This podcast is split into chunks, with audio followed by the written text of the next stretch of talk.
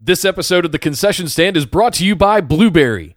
Blubrry offers the best media hosting, accurate listening stats, and their all new PowerPress Deluxe sites, a no setup WordPress website for your podcast with all the necessary links to share your show with the world built right in.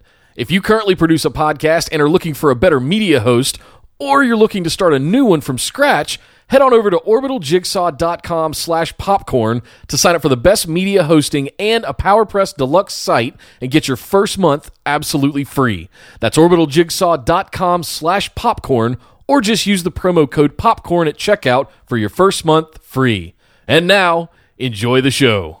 Hey, this is your boy Dak from the 410 Gaming Podcast, and you are listening to the concession stand on the Orbital Jigsaw Network. You're listening to the Concession Stand Podcast on the Orbital Jigsaw Network.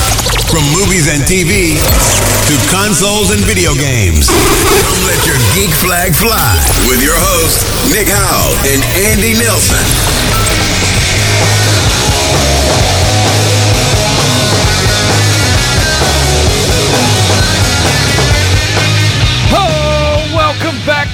The Concession Stand Podcast. If you're joining us for the first time, I'd like to welcome you to episode number 66. I'm Nick Howell, and sitting across from me, as always, Mr. Andy Nelson. How are you, sir? I'm a little bit nervous. You just you just ordered number 66. Remember when they did that in Revenge of the Sith episode 3 all the Jedi's were wiped out. Or is this it for us? is it for we're, gonna, us? we're gonna burst into flames I here in a minute. hope not, but uh, if, if we don't, coming up later in the show, we're going to talk about all of our thoughts on the new Predator trailer. There's an exciting new Star Wars live action TV show in the works, and one of our favorite movie franchises will become a most excellent trilogy. Oh. But first, Nick, tell us a little bit more about our network and where people can find us. Yes, you can find this and other shows over at orbitaljigsaw.com, and you can find this show on Facebook at facebook.com slash official concession stand or on Twitter at concession stand. Come on over, hang out with us. Let us know your thoughts on this show on iTunes or the all new Podchaser, which is becoming an IMDb for podcast. And if you like what we're doing, head on over to patreon.com slash concession stand. Throw a couple of bucks in the tip jar for us or sign up to do your very own Stone Cold Salute on an upcoming episode. So, with all of the chaos surrounding the show Brooklyn Nine-Nine over the last week, it was canceled and it wasn't canceled. It kind of got us thinking do shows really ever get canceled anymore? That's a great question. Um, and I think when we were talking about this before the show, it, it turned into a how we got here. How did how do we get to this certain point? But let's set the stage. Let, us talk about and not at length, just to kind of set the the landscape here. Let's talk about the television show life cycle and and ratings and things like that, and and how that might not matter much anymore in this world of like binge watching and on demand content that Yeah. we live in now. Yep. So from a from a, at a certain point, a writer sits down and he has an idea. Yeah. Vince Gilligan sits down and he has this idea for a high school chemistry teacher that also cooks meth on the side. Breaking Bad comes out of nowhere, right. So it's at a certain point there's this conception script written and you get it in front of people and then they give you some money and you develop it and that's development, right? Sure. Pre-production. Yep. Uh, then pilot. It, it, they do a like a here's a sample of what the show would kind of be like. Here's the first episode. Right. Um, and then off the back of that, uh, we know that intimately in the industry is pilot season. Yep. Normally at the beginning of the year, right? Uh, and then from there, the studios decide which shows they want to pick up for the run of the year. Those, or that's- or the run of the spring or fall season. Sure, sure. Um, at that point, we have a show, and they'll either order like six episodes or any X number of episodes or a number of seasons, whatever it is. Yeah, typically 13 or 22, Yes. Okay. unless you're prestige HBO, but that's a whole nother thing. Right. Uh, at a certain point, though, you're going to get to uh, a point where you need to renew. You, it, it- does this happen, Andy, at a point of the end of a season, and then it's decided afterwards whether or not they're going to renew it? Uh, with Brooklyn Nine-Nine, we've got to that point, but like for a first season show, typically they're going to renew it based on the ratings for the first couple episodes. The first episode is the biggest one. If you get a high number on the first episode, typically they're going to renew it right away. Okay. Um, within the first couple of episodes, if those ratings stay pretty consistent, it's definitely going to get renewed. But Gotcha. if there's a big drop off, like a lot of those things have like a lead in from like, oh, we're going to put this new show after something like uh, for an NBC show, like the stuff that I work on, we're going to put it on. You know, we're going to put this show, this new show on right after The Voice because we've got a bunch of people watching The Voice. And if they stay on our channel, they're going to watch this show. So the ratings would be great, you know, and that will be our. so they're stacking the time slots, Yeah, exactly, Yeah. exactly. And then if if that stays consistent over a couple of weeks, if people start to turn off after they've watched The Voice or they stay with it, then you're going to get your renewal sometime within three to four episodes of, of that current season. Gotcha. Well, ultimately, uh, shows have to end. They Yes. can't go on forever. So there is the the step that is the cancellation or the end of a show, whatever that is. Um, that's the one we're going to be talking about the most today, and kind of the follow up that is what life after death. Yeah. Whether that, I mean, in the olden days, it was syndication on some of the other cable networks. Uh, CW and places like that would pick up shows to just replay. USA, TNT, TBS, all of those guys. Um, but it's different now. Yes. life in the in the industry is kind of different now. Where you know it, it doesn't if just because a show gets canceled doesn't necessarily mean that we're never going to see it again. Yeah. And we're not just talking about replaying the old episodes. We're talking about eh, new seasons. Like it could pick up and continue somewhere else. Sure, and that's happened a couple of times. But the but in the old days, right? So a show would go through a season, or even it wouldn't even make it uh, all the way through a season, even the, the ones that they've ordered, and they would just decide it's nobody's watching, it's not making any money, it's over. And when we were growing up, before the age of shows being on DVD or shows being on demand, that show would just disappear. It's gone. You've never heard of it. You've never see it again. If you were lucky to watch it on TV when it aired, great. And maybe you liked it for a second, but it's gone. But today, things are a little bit different. So here's here's what I mean by that. If we're talking about shows that never really got canceled anymore, let's look at a few like real life examples of things that either got renewed or never saw that proper finish, like we're talking about, right? So Brooklyn Nine Nine, Well, you meant yeah. I was going to say you mentioned Brooklyn Nine Nine earlier. we just talked about, Yeah. Fox canceled it, and within like 24 hours, NBC says we're going to put it on our our network, right? Strange. this was uh, the int- the internet kind of lost its mind over the course of that. I mean, everybody's it's got a putting huge up articles. following. It's Yeah. got Andy Samberg. It's got Terry Crews, uh, Andre Braugher, like a bunch of like names, and it had a following over five years. And then suddenly it was over. And then internet lost their minds, like you said. And then suddenly NBC is like, we're going to just put it on our network. Now, the, the thing behind this is that NBC Universal was actually the company that was producing it, even though it was airing on Fox. Fine. But you need to know that Netflix and Hulu also passed on keeping that show going as well. Yeah, NBC, you get the dirty leavings because not Netflix and Hulu didn't even want it. So that makes me question. Look, there's a couple of things at play here specifically. Um, Netflix and Hulu passing on it means they didn't want to pick it up and continue on with additional seasons of the show. I thought that would be a perfect place for it. One of those two, even throw Amazon into the mix for that conversation. But if there is that big of a following for it, why would they not have leapt all over it? And you get people that might not have been Netflix subscribers beforehand, all of a sudden jumping in to buy Netflix to be able to continue watching one of their favorite shows that they are so animated and, and upset about on the internet. Yeah, there's a difference there between the Netflix and Hulu thing, in my opinion. Whereas Netflix is a completely separate deal, and Hulu is just uh, an amalgamation of all of these networks, anyways, with a sort of rebroadcast quality that they have for Yeah. people that have missed their shows over the air that can then watch them on Hulu. But they're right? doing their own but they original are, stuff, but, too. but they're doing their original stuff, and they're saying it's a Hulu production. But really, these shows are underwritten by those networks, anyways. So there's that part of it. So to me, Netflix passing on it is a bigger deal than Hulu passing on it. Would you agree with that? Sure, absolutely. let's take a step back. Of these big shows that got canceled, and there's an internet swell of people that says, we want this show to continue, right? The biggest one that I could think of as far as like a huge fan base was Firefly back in the early 2000s. When that show got canceled by Fox, it wasn't a big deal at the time, but it had gotten this huge fan base, this huge following.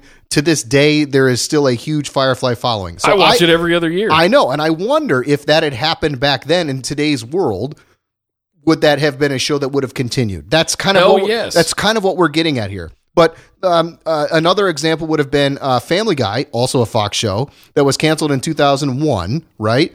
But instead of like an internet Not sort many of people know that. Right, but but instead of like an internet thing, what happened was that was about the time when DVD shows or when shows started showing up on DVD in like multiple Right. seasons, right? Right. And when the Family Guy DVDs uh, went on sale, here's the deal: sales of the DVDs reached 2.2 million copies, becoming the best sell, uh, television DVD of 2003 and the second highest selling television DVD ever.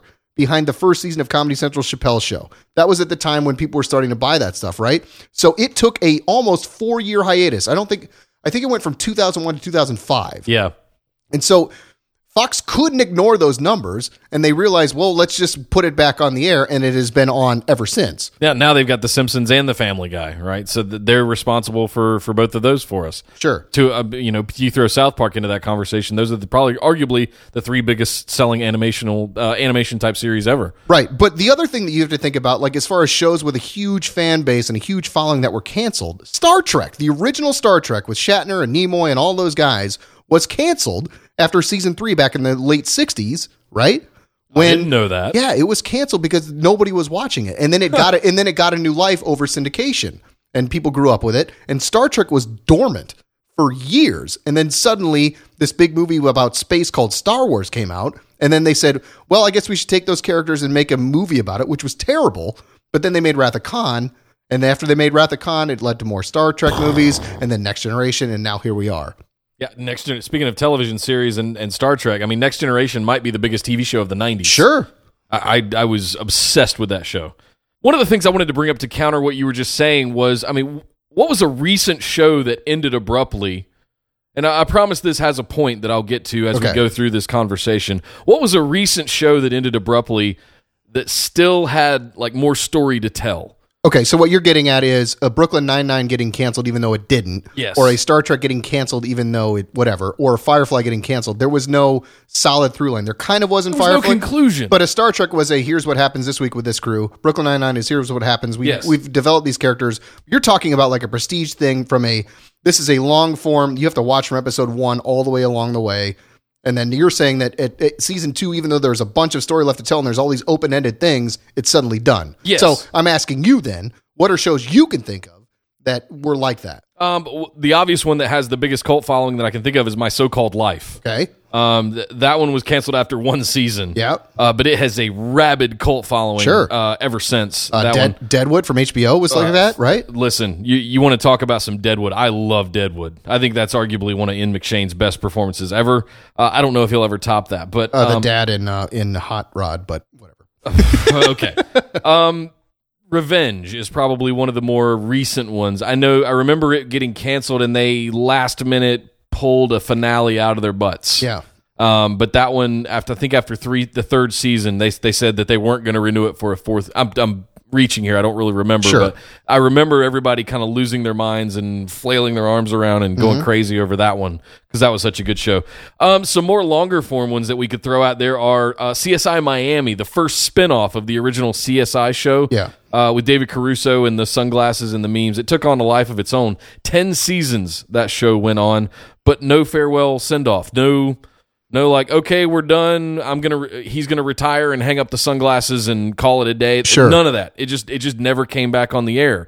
And the last one I'll throw out there is Law and Order. Yeah. 20 seasons 20 actually 20 was it 20 seasons or 20 years i don't know 20 seasons of the original law and order show not svu or any of those other ones but Yeah. the original law and order show 20 seasons just stopped no farewell no send off no They're nothing. like, see you later. We're all going to go retire and be lawyers in Florida or whatever it is. none of that right? So again, while those things have a long through line, it's not that sort of story that start like a Game of Thrones or like Yeah. a Breaking Bad where you have to like keep up with things that are happening. So. Uh, with Brooklyn Nine Nine getting axed, I guess uh, it kind of uh, like there's talk under the table that it paved the way for Gotham getting renewed for season five, I guess. And now, now what you're doing by getting rid of one of these, not a story, story, story, story, uh, uh, one and done, one and done, one and done. Now you get six more episodes of a story that you've been attached to, the Gotham story, right? So they, what is that, six episodes or something like that? That that's going to get picked up. Um, um, arguably that's like our geeky side of us that we're excited about, right? But uh, it's I would argue it's a far superior show. Yes, it's something we want to watch, whether or not it's on Fox or whatever. But by these shows getting decimated, we get to get more of these long form shows, and maybe that's the way the networks are going. I, I don't know. What do you think? I, I think we're going to get to that. Um, I, and I teased it. I would get to it at, at a certain point. Um, I, I want to step up on my studio exec or TV exec producer, uh, showrunner, whatever you want to call it, kind of podium for a second. So wait, do you need a minute? I, I need a minute. Okay. Um, you have to put yourselves in their shoes. You have to take feeling and emotion out of it, and my God, my favorite show, and brr, brr. Yeah. all of that out of it. Um, when you're having to decide between a Gotham and a Brooklyn Nine Nine, Okay. One is this multi season serial prestige TV show that is building a version of a familiar story that millions of people are invested in. And you could potentially run season after season after season with the entirety of the DC Universe Rogues Gallery that is so tightly wound around Right. Batman and Gotham City, right? And, and not just ending once the Batman dons the cowl for the first time, which they're, they've kind of Sure, it could point. continue with him with the cowl and still call it Gotham. Yes, and we could see teenage 19 year old Batman growing up into. I I want to see that. Yeah. I, I'm very invested in that show. You can think what you want about it. It does have its weak points as far as acting and, and just dragging things out a little bit, but it's it's solid and the the production value is really really good. So the other is a silly comedy cop sitcom, which we've seen done a bajillion times at this point. I mean, how many more cop hospital and law shows can can we pull out of our butts as as, as a, the human race? Yeah. I mean, I'm I'm not saying I'm disenfranchised, but I just I don't care. Right. I can't find the effort or the just to care about any of these shows that are just regurgitations of the same st- Grey's of the Grey's Anatomies and the NYPD Blues and all Hill Hill Street Blue, all those shows that we've seen The Shield. this Shield, which is my all-time favorite show. Okay, Nothing- nothing's ever going to top that for me, so they can just quit now. And if you haven't seen the Shield, you're fired. So if I'm studio exec guy, or or if I'm studio exec person, and I'm picking between the two, I'm going Gotham every single time where I'm going to invest more money in because of that through line and the the investment of the people in it and and not just because I'm a geek, but because of the production value and the investment from both the studio and the fans at this point. Uh, The the silly cop shows are just expendable to me, and I I don't want to come out as crass against the the talent and the crews and everything that are involved in putting these on because that's not the point. But if I'm if I'm looking at the scales and I've in one hand I've got Gotham and the other hand I've got Brooklyn Nine Nine, I'm picking Gotham every single time for a multitude of reasons. I I agree with you as a geek and as a studio exec. I, I have to look at if I'm if I'm playing studio exec guy, I'm looking at the bottom line, and Gotham is a much more expensive show than uh, Brooklyn Nine Nine would be. However, the longevity of it seems to be different, and because of those characters that we're talking about that are uh, timeless characters of Batman and Joker and Penguin and all those people, you're probably right. But you have to look at the other side of this, where as long as there's people in their 60s that have a TV and they eat their dinner and they want to watch a show before they go to bed for 30 minutes or an hour, they're going to watch their their cop drama or their their comfortable thing, right? And they're going to flip the remote maybe to whichever it is after they've watched Jeopardy, right? I mean, CBS exists for shows like that. I Yeah. would imagine. Um, um, it's going to be that way, I think, until the next generation, uh, which is us or the generation behind us, comes along and says, we don't watch shows live anymore. We're just going to watch everything on demand. But until that generation of people go away, I think it's going to be status quo. Well, honestly, I think we might be closer to that now than we ever have been. You're right. Yeah, that's that's it's interesting to really think about that. I mean, look at the onslaught of like on-demand streaming media and the just the pure accessibility of content that we've got now. I mean, it's kind of paving the way this yellow brick road towards Yeah. this promised land of watch anything you want. We were talking about it with Avengers. Like, we uh. want to see the second Avengers Infinity War movie now. We don't want to have to wait on it. So, I mean, there, we're at this weird tipping point between between versions of, of content consumption. But I think we're closer to that than than we really give it credit for. I mean, you could make the argument that the the sitcom style of television is already starting to die off, but you know, then a Roseanne reboot shows up again out of nowhere and throws that whole argument for a loop. But Or I mean, Will and Grace. Sure, but I mean that's a whole different coming- yeah. Uh, I, I get that. Uh, let's save that one for another episode because I would we could really go down that rabbit hole of of if then else and see w- where we end up. But Yeah, I think you're talking about like uh, sitcom versus like prestige television. Yes, Okay, fine. I, yes. agree with you. Let's save that for another episode because okay, let's let's talk about this like from my wheelhouse. Yes. specifically. Okay, um, I'd like to talk about what these cancellations do do um, to people like me, right? So uh, whether or not who are you? so whether or not you know this, if this is your first episode or if you don't know me, I worked on The Biggest Loser for NBC. I was there for season one and I was there all the way through season 18. I took two seasons off. That show employed me for 10 years. 10 years. And I could count on those three, four months of work every year. And at, at a time, they were doing two seasons a year. it means I had eight months of solid work and I didn't have to do anything else. And it was fantastic. And as far as I was concerned, as long as there was a McDonald's, there would be a biggest loser Yeah, and that was the kind of the thought process for all of us and and we we figured it was the same thing, yes, each season, and we tried to make things a little bit different, and we did a little bit of combination with like, no, it's parents and kids, and but it all worked, and the ratings were fine. And then there was a thing, and finally it just kind of ended. And suddenly for me, I was had to figure out what my eight months of work would become. And and you and I, uh, like speaking off the cuff a bit, there was a there was a rough time for me where I had to figure out how where I would work next because The transition, yeah. yeah, because you had been working with a certain group of people for so long that it was tough to make a transition and, and remind other people and other production companies that, like, hey, I can do this too, right? I have a different take on Brooklyn Nine Nine when that got canceled. My first thought wasn't, and I'm not a fan of the show. I I know a guy named Phil Mistrella who is a camera operator, and I had met him a couple of times over multiple seasons of shows that I had done, and he was a fill-in camera guy, right? But a couple of weeks ago, I was doing a Netflix show, and I ran into him again. I was like, "Hey, Phil, how's it going?" He's like, "I'm great." And I, he was telling me like, "Dude, it's been great. I've been having this uh, this great run on Brooklyn Nine Nine. He's like the A camera operator on this show. Sitcom, that's what you want. You want to get into that thing, and, and it's great, and it's a fun show. He tells me like behind the scenes, like everything is cool, everybody's great. It's the most fun work environment, and they're like, "Oh man, I felt so good for Phil Mistrella." So when I heard Brooklyn Nine Nine got canceled, I didn't think, "Oh no, why isn't Brooklyn Nine Nine going to be? What about Andy Samberg?" I thought, "What about Phil Mistrella?" You know, that's how I think. So there's there's a bit of a there's a bit of a casualty element to this that's not the show itself and the fan base. It's the actual people out here that are involved in making these things for you. We're people too. Is is this any different when you're dealing with reality TV, as your example was, versus uh, sitcom or prestige TV, uh, such as Phil? I don't think so. I think there's there's still there's still slots of time that a network or a cable company has to fill. No matter what happens, those uh, networks are always on the air, and those time slots have to be filled, and those uh, ads have to be sold in order to perpetuate these shows. So if you get a show that's canceled, you would hope that you know you get to take that group of people and go fill another time slot. But then again, you're not guaranteed that it's going to be a hit and you get to do it multiple times. I got lucky with Biggest Loser. I got lucky with Pros versus Joes doing that three seasons and then that ended.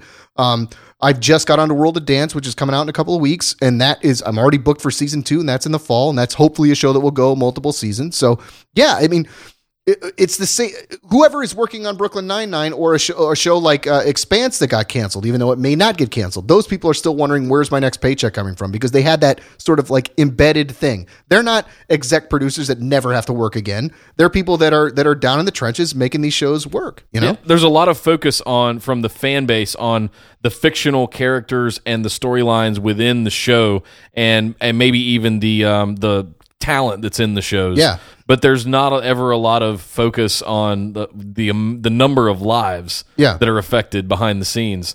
Uh, that's it's interesting that you call that out. It, even me, it's something that I honestly had not given that much thought to. But I, I mean, you could you could affect a ton of people. Well, if let's say let's say a show like let's say a show like Biggest Loser got canceled, which it did, but it never actually got canceled. Long story, but there was there was talk for years like never oh renewed. It was never renewed. So there was a talk that like oh we'll do it this way, and then uh, and we're all like calling like is it going to be like maybe in the fall, maybe in the fall, like okay, and we're all holding out, right? But it did, but it didn't happen, and it will never happen probably, right? So there's 120 people that worked on that show that are suddenly out of work kind of like they still have to fill that gap in their calendar to, to work it out right so there's one show so imagine 10 shows across three or four major networks that's a thousand people that suddenly don't have you know four months or three months or whatever it is amount of work that they can guarantee Yeah, so we're eh, eh, that's the freelance life. I'll, I'll admit that wholeheartedly. But we're at the mercy of these shows, and we all hope that the things that we work on, as hard as we work on them, are hits. So it perpetuates sort of a somewhat normal, you know, yearly salary, if you want to call it that, or yearly life. Make Yeah. sense? Yeah, totally. Uh, let's let's bring it full circle. Let's go back to the question we originally asked at the top of the show. Uh, do TV shows ever really get canceled anymore? Now that we know that Brooklyn Nine Nine is going to carry on on NBC uh, with the rise of on-demand content, uh, you know, it, it- with Netflix and Hulu and even Amazon now becoming a, an additional syndication channel for to continue on these these shows, and we still have cable and satellite stuff all out there. I mean, does anything ever really get canceled anymore? And do we need to temper or define cancellation as is a show going away and you're never going to be able to see it again, or are they just not making any new seasons of it? I think I'm going to look at that from two sides. Okay. I'm going to look at it from the fan side. I'm going to look at it from the person who works on them side. Okay. Fan side first. Fan side is if there is a show that you like that you ever liked that you wanted to like that you wanted to see more of, you're probably not going to get the more of it. However, you have so much access to a show that you like that you can watch over and over and over and over and over again, either on physical media, streaming media, whatever it is. You can find it. It's there. And it's not get a bootleg DVD of the show that used to exist on eBay because you liked it. It's there. All of it's there because all of these networks that made these shows originally know that they can make money on it. The other thing I'll say from a fan side is I look at it kind of like sports. And you know that your sports are going to happen every year. There's another season of sports. In this case, sports is the equivalent to television. If you turn on your TV, you're going to watch your favorite team or show, and your team may make it this far, but they might not. And if they win the championship, you get to go see them again, and maybe they win another championship, or maybe they don't. And then they have to rebuild. Just like the networks have to rebuild and make a new way, but they still have to fill those slots of time right? Yep. Now, from the industry side, I don't know. That's that's tougher. I, I feel like it's it's Well, it's, from, it's- the, from the fan side, I want to chime in on there Okay. real quick, if you don't mind. I, I I've lost count of how many times I'm like. So my top three TV shows are The Shield, uh, Friday Night Lights, and West Wing. I, those are like my personal favorite shows ever. I don't, I've lost count of how many times I've rewatched those now on Netflix and Hulu because they they're just there. I don't have to go get the DVDs off the shelf. I don't have to Right. swap discs and all this kind of stuff. It just now it just plays constantly. It just queues up the next episode whenever the next the, the one you're watching is done. So it's completely revolutionized the way we can not only watch content but rewatch content. So for me, it's it's I like this a lot better uh, because I, I even though the show there's not new seasons being made, there's a reason I fell in love with those shows in the first place, and they're still good. yeah. Like okay, so there's the abrupt endings that we've talked about with the canceled shows, but there's also the finite endings, like The Sopranos. The Game of Thrones is going to end next year, no matter what we do. It's over. Yep. We don't want it to be over, but it's over. But it that's not a cancellation though. I know, but uh, I guess we're kind of looking at it's two different things. You're Yeah. right. But um, you still have to kind of fill that void in your in your viewing content in in the limited time that you have. It's like they they have so many things that they throw at us just if you oh Brooklyn Nine Nine got canceled, but here's this, and you're like, all right, fine, and then you figure it, and you you Squirrel. find- and you yeah exactly, and you find a new thing. They're smart enough to do that to us.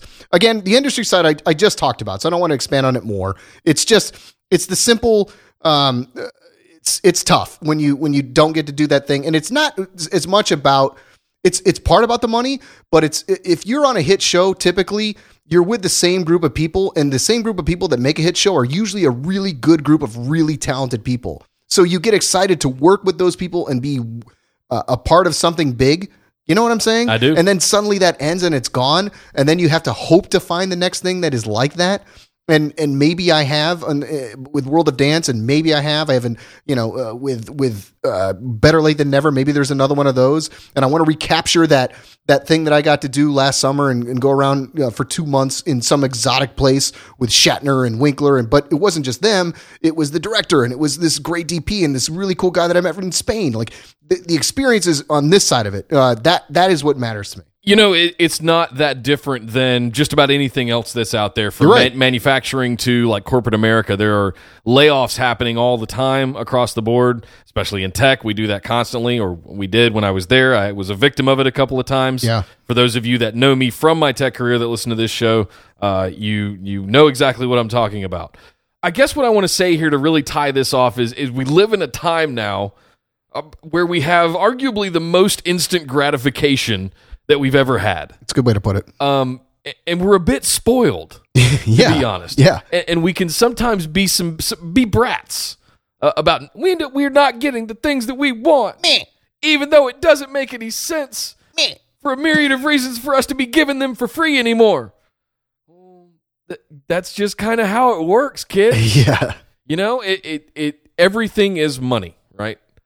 Uh, whether you're talking about ad buys, whether you're talking about costs of production, whether you whatever it is, at a certain point, it just doesn't make sense anymore.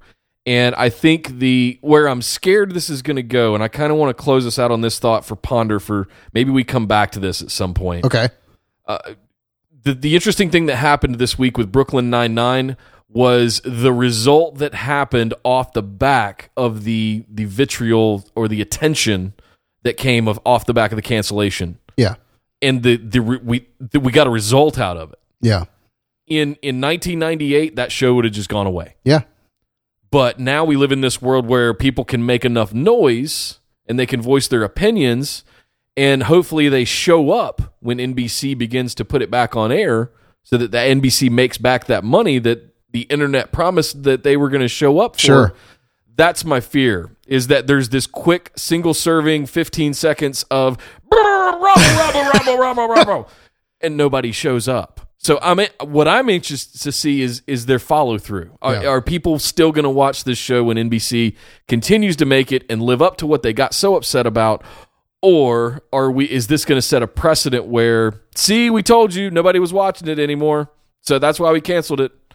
I'm interested to see what that result's going to look like. Yeah, I thought I thought we broke that down pretty cool. It actually went in a different direction than I thought, and I thought it ended up really well. I mean, Yeah. you and I just talked about the idea of like, do shows really get canceled anymore? And then it came into this, so uh, that was kind That of was fun. fun. Hope you yeah. guys enjoyed it. Yeah, uh, Nick, how was your week? Oh man, well I got to tell you, I'm still I've been very very busy, but I am still aching to go see Infinity War again. I, I have to get at least a second viewing in at the theaters on the big screen before it before it goes away. I right, expect it'll all be right. around. I'll go with you. yeah, Fine. I'll, I'll twist your arm, right? Uh, I did get through all of Evil Genius, all four episodes of it that was is this? on. Uh, this is a Netflix, new Netflix a la Making a Murderer thing that showed up about. Uh, they call it the Pizza Bomber uh, in Erie, Pennsylvania. Shout out to See Here's the Thing. Oh, hey. Kate and Patrick over there on, on that show. Uh, they are from Erie, Pennsylvania. So I would I, I want to hang out and talk to them about what this was all about after Yeah. you get to see this. But it's a quick four episodes. Um, I'm not going to spoil anything, but if you liked Making a Murderer, you're going to freaking love this one. I'll leave it at that. All right. Uh, Andy, what about you? What have you been up to? Okay, so I was a guest on another podcast for the first time this week. Yes. Yeah, this is cool. So, uh, oh, you had never done this before? I'd never been a guest on a podcast. Nobody's ever interviewed or asked me questions ever. That's Other- unbelievable. Other, than you. How dare they? Other than you, right? so I was a guest on the After Two Beers podcast this week. Um, a friend of mine from college, Chris Dutch Dalton, uh, has started his own podcast. It's very similar to what we did a couple years ago, where he sits down and he talks to people about their sort of uh, life and the things that they're interested in, and he just sort of chats with them and it's a really cool like conversational kind of thing. Like the week before me he talked to like a stand-up comedian. It was really good. Um, and he asked me he was asking me really about my sort of hollywood journey because we went to college together and, and you know we'd lost touch over 20 years. I hadn't spoken to this guy over the phone in person anything in 20 years. We texted each other back and forth or no we facebook messaged back and forth. I sent him my text you know my number he calls me and we just started chatting and i was like wait are you recording right now? Like it was just like we we hadn't lost a beat. So it was amazing. It was great catching up with him. And and uh, it was just if so if you're curious about my hollywood journey up to this point like how i got to where i am we get into that a little bit. And then we talked a a lot about like the sort of like our love of podcasts and kind of like what you and i are doing and especially what you're doing. And then we just you know just riffed on sports and just like it was all about uh, good people doing good things and, and just like celebrating that and like normal people like us and, and it was it was great. So if you get a chance to listen to the after two beers con uh, podcast with uh, chris dutch dalton please go take a listen to that. Now the other thing i did i'm still burning through our mcu order of of marvel uh, I, i'm really liking this i think we did a good job with this it's So- going to take a while to get through 19 It's- movies. It is. It is. And, and Black Panther comes out tomorrow, so I'm going to pick that up, but I'm going to put that on hold for a little bit. So I've done Captain America, Iron Man 1, Iron Man 2. Iron Man 2, spoiler alert, ends with like the hammer in uh, the desert in the in the button. Yes. So I'm watching it with Amy, and she's like, "Well, we should watch Thor next." I'm like, "No, wait!" And then we watched. Uh, we started the Hulk next. She's like, "No, we should watch Thor next because it's like the hammer. You should go right into Thor." I said, "No, because you have to watch uh, Hulk next because you need to do Thor after that because." You're meeting the Thor, Loki, and all the like the Thor people, and then you go into Avengers. The Thor people. Yeah, Thor people, Thor- Yes. right? Um, uh, speaking of Amy, uh, Mother's Day was yesterday. Um, she is an amazing mother uh, of our two beautiful girls. Uh, we had a great celebration of that, even though I was kind of in bed from food, food poisoning. Um, but her birthday is tomorrow. By the time this is out in the world, it will be her birthday. So happy birthday to my lovely wife. Happy birthday, Amy. Yes, I love you. Um, in uh, industry news, uh, World of Dance, which I just talked about a little bit in the last thing, that uh, season that I did, season two, is going to be on TV uh, May 29th. I almost want to do like a big uh, promo. World of Dance. Yeah, You know, just it, it makes me every time I hear Yeah, you say that, I- it makes me feel that big kind I'm of thing. really excited to see this because we had such a great time making it, and just and like you you've seen some of the promos that I've shown you. It's so cool, and I don't care about dancing, but I do now. It's right? After- J-Lo. Yeah, J Lo was in it, and that was she was cool. Channing Tatum's wife, what's her name? uh, no longer his wife, but still. Um, so yeah, and then and then because of that, like me hanging out with the, and doing stuff for the NBC, they're bringing me in for a meeting on Thursday to talk with them about uh, making it. Do you remember that show I did last summer Yeah. with Nick Offerman and Amy, Amy, Poehler? uh, Poehler, yeah. yeah, so that's on in July. Nice. And they may do another season, so they want to talk to me about like things we could do to make it better, e- even though it's going to be great. I right? remember there being questions of whether or not Yeah. that was even going to see the light of day at yeah, point. so exactly. So then and then this yeah, that's week- one thing to talk about in this industry perspective. Quick aside. Yeah. Uh, what you guys don't know is all of the shit that gets made that never sees the light of day. right. And there was a chance that that never would, but now Yeah. we're excited that it's going to. And then this weekend, I get to go do the American Idol finale. Holy shit, you're yeah, on a roll, dude. Yeah, dude, it's gonna be great. The past year has been pretty insane for Andy Nelson, ladies Yeah. and gentlemen. I just uh, I have to say it. I I love him for it. I can't wait to uh, to hear what happens next. What I want to say is maybe we think about uh, for our two year anniversary. I would love to hear that story myself Okay. and ask you certain questions. Okay. Some of which I know the answers to, some of which I don't. But I'm Yeah. sure the listeners would love to hear the uh, the Hollywood journey as well. so maybe that's something we do for this show sometime soon. That's a really long story, but we want to do something fast. So let's do some quick hits. San Dimas High School football rules. Yes, it certainly does. Oh, Bill and Ted is going to be a new most excellent trilogy, as you teased at the top of the show, because we are getting Bill and Ted 3, which, uh, as far as I know, it's got the original creators have, have written the script. It's got Bill and Ted. First got of all, Bill and it's Ted. got Keanu Yeah. Reeves in it. He's Yeah. agreed to do it, which is amazing. and Al- uh, Alex Winter? Is Yep, that? Yeah. yep. Um, uh, Dean Parisot is uh, directing. We've got Kroopf and Lebovici producing, and the big one is Steven Soderbergh. Yeah. is involved with this one, exec producing. Interesting. Uh, I, I- kind of go, huh? Okay, are they going to Ocean's Eleven it, or what's going to happen here? Well, see, here's a here's a Bill and Ted fun fact for those of you that want some Bill and Ted uh, lore. Uh, Ed Solomon, one of the original creators and writers, right, is is penning the script, like we said with uh, with Chris Matheson again. Did you know that in Bill and Ted 2, the Joss Ackland character, that old guy that is also like one of the heavies in uh, Lethal Weapon 2, and I think he's like the ice skate guy in like the Mighty Ducks, right? okay, He plays a character called De Nomolos, which is Ed Solomon spelled backwards. no, Yes, yes, yes, yes. That's a true thing. That's a uh, true thing. And my uncle Greg. Denomal- yeah, yes, it is. and my uncle Greg did the makeup for Bill Sadler, the bad guy from Die Hard 2, when he played the the Grim Reaper guy. With the, Yes. yeah, my uncle did that makeup. oh, see, that was my favorite part of Bill and Ted 2 Was the Grim Reaper? Yeah. I thought of this. That was my favorite. There's anyway, there's some there's some Bill and Ted fun facts for you that you can only get here. well, hey, there was a bit more controversy, mostly overshadowed by the Brooklyn Nine Nine controversy, uh-huh. but they fired Riggs. They fired the Riggs character off of the Lethal Weapon series. Like, how do you have a Lethal Weapon series without a Riggs character? I mean, it's it's Riggs and Murtaugh. Like, I, it's Murtaugh running around going, "Shit, Riggs, Yeah. Riggs, shit, But you, Riggs." but you can't say that on Fox. So you say like, Depends on the context, but sure. crap, Riggs, crap, Riggs. But in, in another turn of events, they've recast the Riggs character with Stifler, Seann William Scott. yeah, yep. Uh, so if you know Stifler from the American Pie movies uh, And the goon. and the Goon, uh, he is now going to come in apparently as Riggs's brother. Build up some kind of story around it. I'm assuming this is going to be a lot like Ashton Kutcher coming in for Charlie Sheen on uh, what was the Men movie? Oh, uh, two and a half men. Two and Or- a Half Men. Sure. Uh, uh, there's, it's gonna play out like There's that. more to this story behind the scenes that we found out yet. The the the main thing that's happened is uh, Clayne Car- Crawford or whatever this guy's name is that played Riggs is out, and they basically Fox wants to stay in the lethal weapon business, which makes sense because uh, I, and I admittedly I'd seen the first four episodes and I hadn't kept up with it, not because it wasn't good. I actually enjoyed it. Um, despite the fact that I'm a huge Lethal Weapon fan, and I, I wasn't like, "Hey, they can't mess with my Lethal Weapon," you know, it was great. There was some trouble on set, uh, which again I think we're going to hear more about in the coming weeks. What actually happened? Okay. Uh, next up, Bad Boys Three has Kind of- also been greenlit. Kind of like a Lethal Weapon buddy cop thing, right? Yeah, Uh, there was. We went through a whole series of buddy cop movies for a while. So this was at the buddy, Bad Boys Two was what 2001, Oh, that's a while ago. a long time ago.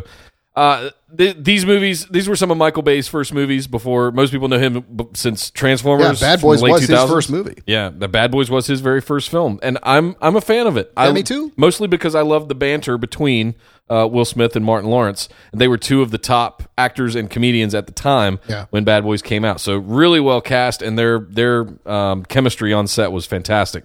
Bad Boys Two was a little, about 30 minutes too long, but still a fun film. It'll be interesting to see if 20 years later we get these two guys back together and they still have that same kind of chemistry, and how many swooping, you know, Dutch angles Michael Bay can do.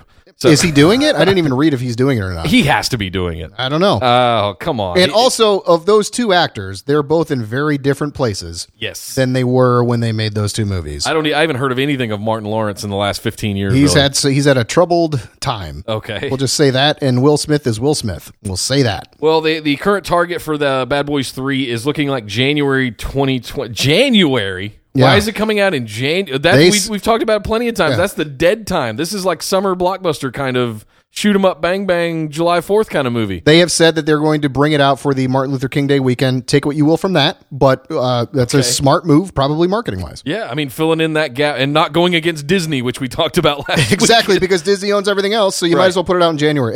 And that's uh, like action movies don't come out in January, but when out in January, it's a smart move. Yeah, it's really good. Right after we get the Star Wars movie, or Yeah. uh, we're going to be out of Game exactly. of Thrones. We're going to be Episode nine that. will have just will have just calmed down, and now it's time for Bad Boys. What you gonna do? What you gonna do when they come for you? Hey, another film we got finally got. We were making fun of this last week. We finally got a teaser for Predator. Yeah, Um, I it's it's coming out September fourteenth, and I still feel like I have no idea what it's going to be about or what the premise is. it looks like to. I really want to like this movie, but when I watch this trailer slash teaser trailer, whatever you want to call it, to me it had the elements of Jungle uh, Predator that I want, and like machine guns and Predator that I want. But then it also had like it felt like I was watching Stranger Things at the same time. yeah, did you feel that was like, a high little school bit thing? of Hunger Games Kid going gets on a in there. predator thing in a box, and then like like the predators mailed him a, a UPS package from space. How does that work? It looks ridiculous, and it doesn't feel like a Shane Black thing. so- and it worries me that they're putting this in September, which is typically the place that movies go to die. However, we had it last summer, Yeah. so maybe we'll. Uh, It's not looking good. I mean, Predator to me is big hosses in a jungle with giant, ridiculous machine guns Or in- shooting at a crazy space beast. or in downtown Los Angeles. Sure, with Gary Busey's chompers yelling at people.